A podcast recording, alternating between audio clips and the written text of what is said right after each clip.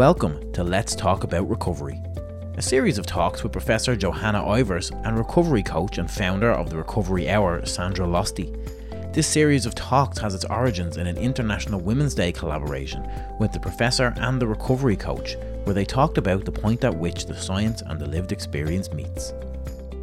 Hello and welcome. Um, so, this week is quite a different spin on the talks that we've been doing, myself and Sandra. Sandra's um, on her holidays, and I had been on my holidays. So, we both decided um, that, or pretty much Sandra decided that we would do this task where we would each ask each other a set or a series of questions and then we'd answer those questions so that we can i suppose tell a little bit more about ourselves or get a bit of insight into how the both of us arrived at you know me being in in in science and, and being a professor and, and sandra's own journey through recovery so the format, I guess, is that we've each given each other an envelope, and there are three questions in the envelope, and we will ask answer those questions.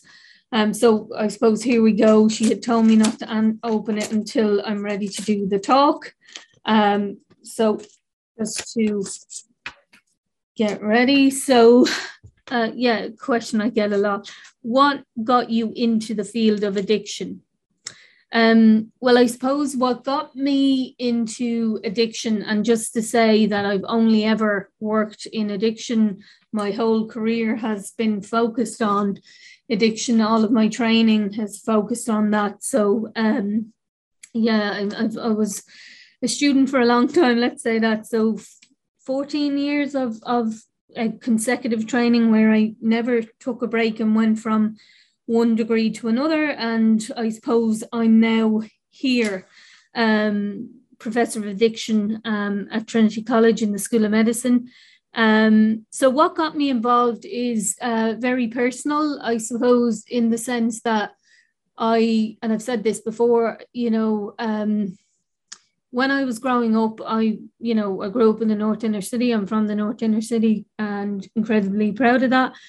But when I was growing up there, I was exposed to a lot of drug use um, and a lot of addiction. So people I loved, people I hung around with, people I went to school with, people in my community, huge amount of drug use, and with drug use, then a high percentage of addiction. And I suppose I kind of knew very early on the reasons why people use drugs. I mean, lots of people use drugs recreationally. Uh, and again, just to give you the figures, that 85% of people who use drugs use them recreationally and tend not to have an issue.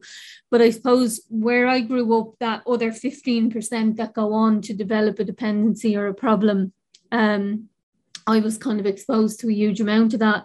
And as I say, people I, I, I cared about and loved and, and still love, and, and some of whom have gone on to get recovery, and unfortunately, some of whom haven't.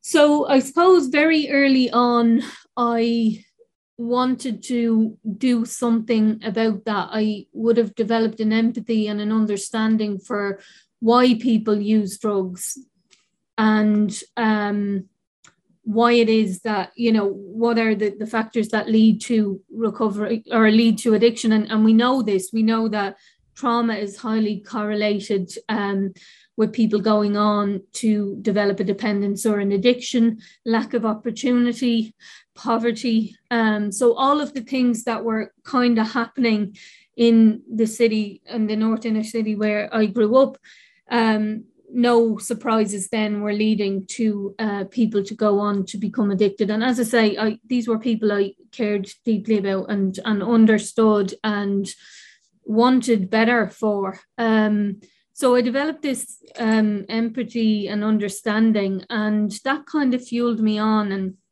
people that grew up with me and, and know me well will know that my educational journey started very young really, you know, kind of after school, um, after leaving cert and whatever, the bit of a gap, and then straight in there. So I, I was driven by this want and need to um, do something about uh, addiction. Um, and it's funny because in the early days, I had my eye on the prize of getting people into treatment.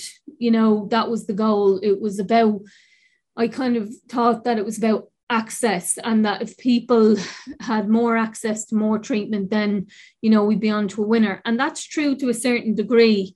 But in terms of my journey what happened to me was i was and, and i did that. I, I did um, my degree, my psychology degree, and I I um, focused on getting in, and I worked in the HSE and I worked in the clinics, and I absolutely loved being in that space. I worked in Coolock, I worked in Ballymun, uh, I worked in Blanchardstown, I worked in the North Inner City, and basically my job was to develop what we would say now as recovery pathways for people. So getting them into treatment, doing a care plan, following up on that care plan and um, making sure that you know people were getting the sports that were available to them just to say like always there was a shortage um, of supports but still i really loved that space and i loved being in that kind of cause again they were people i you know really understood and i always knew that that easily could have been you know me and i could be in that space. So i always got that relativity and that's obviously the foundation of empathy isn't it? But anyway so i loved that space and i really thought this is it. This is what i always want to do. And then it was coming up in 2008 um it was coming up um to christmas and it just happened that a number of people I was working with had a high number of people that I was working with had died, um, you know, that they had overdosed and died. And I had a bit of a, I suppose, crisis of consciousness and kind of decided well kind of reflected on what are we doing and what is this you know about? And i mean uh, treatment is one thing but like people are dying and we can't even you know keep them alive. So something's not working. Um, and i really i suppose i it was a real period of of questioning for me and introspection. And i'm a big believer in timing and i'm a big believer in serendipity. So when timing and luck you know collide um, so I was working in Ballymun at the time, and I always suppose had an interest in research. I, a lot of people hate research; or they're you know they don't like the statistics, and I kind of liked it. Um, and I met uh, Professor Joe Barry, um, who is obviously quite a well-known guy. Uh, he was doing a study in Ballymun looking at uh, alcohol use amongst opiate dependent uh, people who had an opiate dependence. So he was looking for people to uh, get involved with that. And i thought you know what this could be a bit of a break um, for you know of where i'm at and, and kind of refocus me. Um, and i was still working in the hse and it was a hse project so i kind of got involved. And I really, really enjoyed it. And it kind of flipped the switch for me because what happened to me was I realized that actually, you know, I, I'd, I'd enjoyed this space and I really loved it. And I thought I was helping and supporting people when, you know, they most needed it. But it, something had happened and it wasn't working anymore. So I think I realized then that I am not as effective as I could be in that one on one. And that maybe if I flip the switch and I try to understand this from a population level, so I tried to understand as a group of people what do you know people who develop dependence and addiction need. So um, the rest is kind of history. I, I, I then joined Joe Barry's team at, at, the School of Medicine in Trinity and I started doing, uh, so I did this couple of national studies, did the you know, evaluation of, of the treatment services, a couple of, of different evaluations. And I realized, yeah, you know what, this is where I need to be. This is what I need to understand. And I quickly understood that there were a number of elements. There was the biopsychosocial is something we talk about. So the biological and the physical uh, body. Um, the psychological so the mental health and and and how people kind of you know develop dependency um, and sustain uh, or stay in that area. And then the social issues. So, what are the social and environmental issues that contribute to addiction? And we talked about them um, a second ago. so I realized then that this is my commitment. You know, this is where I want to be. This is what I want to understand. And this is where I can hopefully be as effective or most effective as I can be. So I suppose that's my long winded way of telling you how I got into research. And then knowing that I wanted to be in research and academia, I then decided that I want to be, you know, I want to go on the prof- professorial track. So, you know, in order to do that, you have to do a PhD, and you know, well, in my school you do. So I um, went on my PhD, and I did it in what I talked about biopsychosocial measures. So I looked at, you know, the brain, the body, um, and the psychological and the social issues that contributed to addiction. And I just, I suppose, I I, I found what I think is a space that I can be most effective in.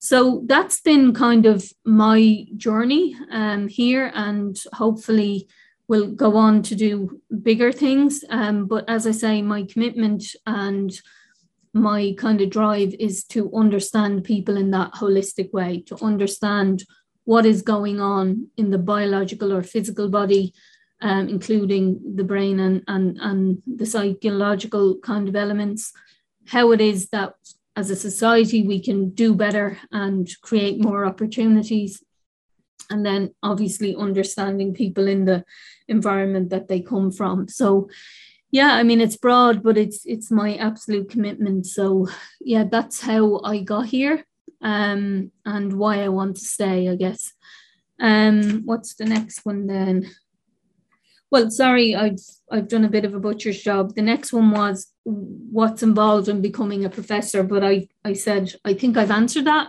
Well, what was involved for me. So normally someone would do a degree, a master's, maybe two masters, and then do a PhD, and then you know get on the professorial track in Trinity, there's a bit of a commitment. You have, and I think it's the same the other institutions. Um, so you have to focus on your research, you have to focus on your teaching, and then you have to focus on what we call contribution to community and college. So again, just in terms of Trinity, then to you know I suppose what's involved there is I have a research program, and as I say, I look at the biological, psychological, and you know the brain body environment stuff. Um, I developed a master's course in addiction recovery, so I I'm very committed to that. That's postgraduate uh, master's course, which has been here for a few years now, coming on five. Um, I teach on the medical degree, so I teach first meds. Um, second meds, research, uh, bits and bobs. And uh, in my discipline, which is public health, we train or we are responsible for a lot of the teaching for the fourth year medical students. So that's my teaching program. And then in terms of um, engagement to college, I'm the dean of, of civic engagement. So that's my, I've got a whole uh, program around that and, and what I plan and, and, and want to for the college to kind of do.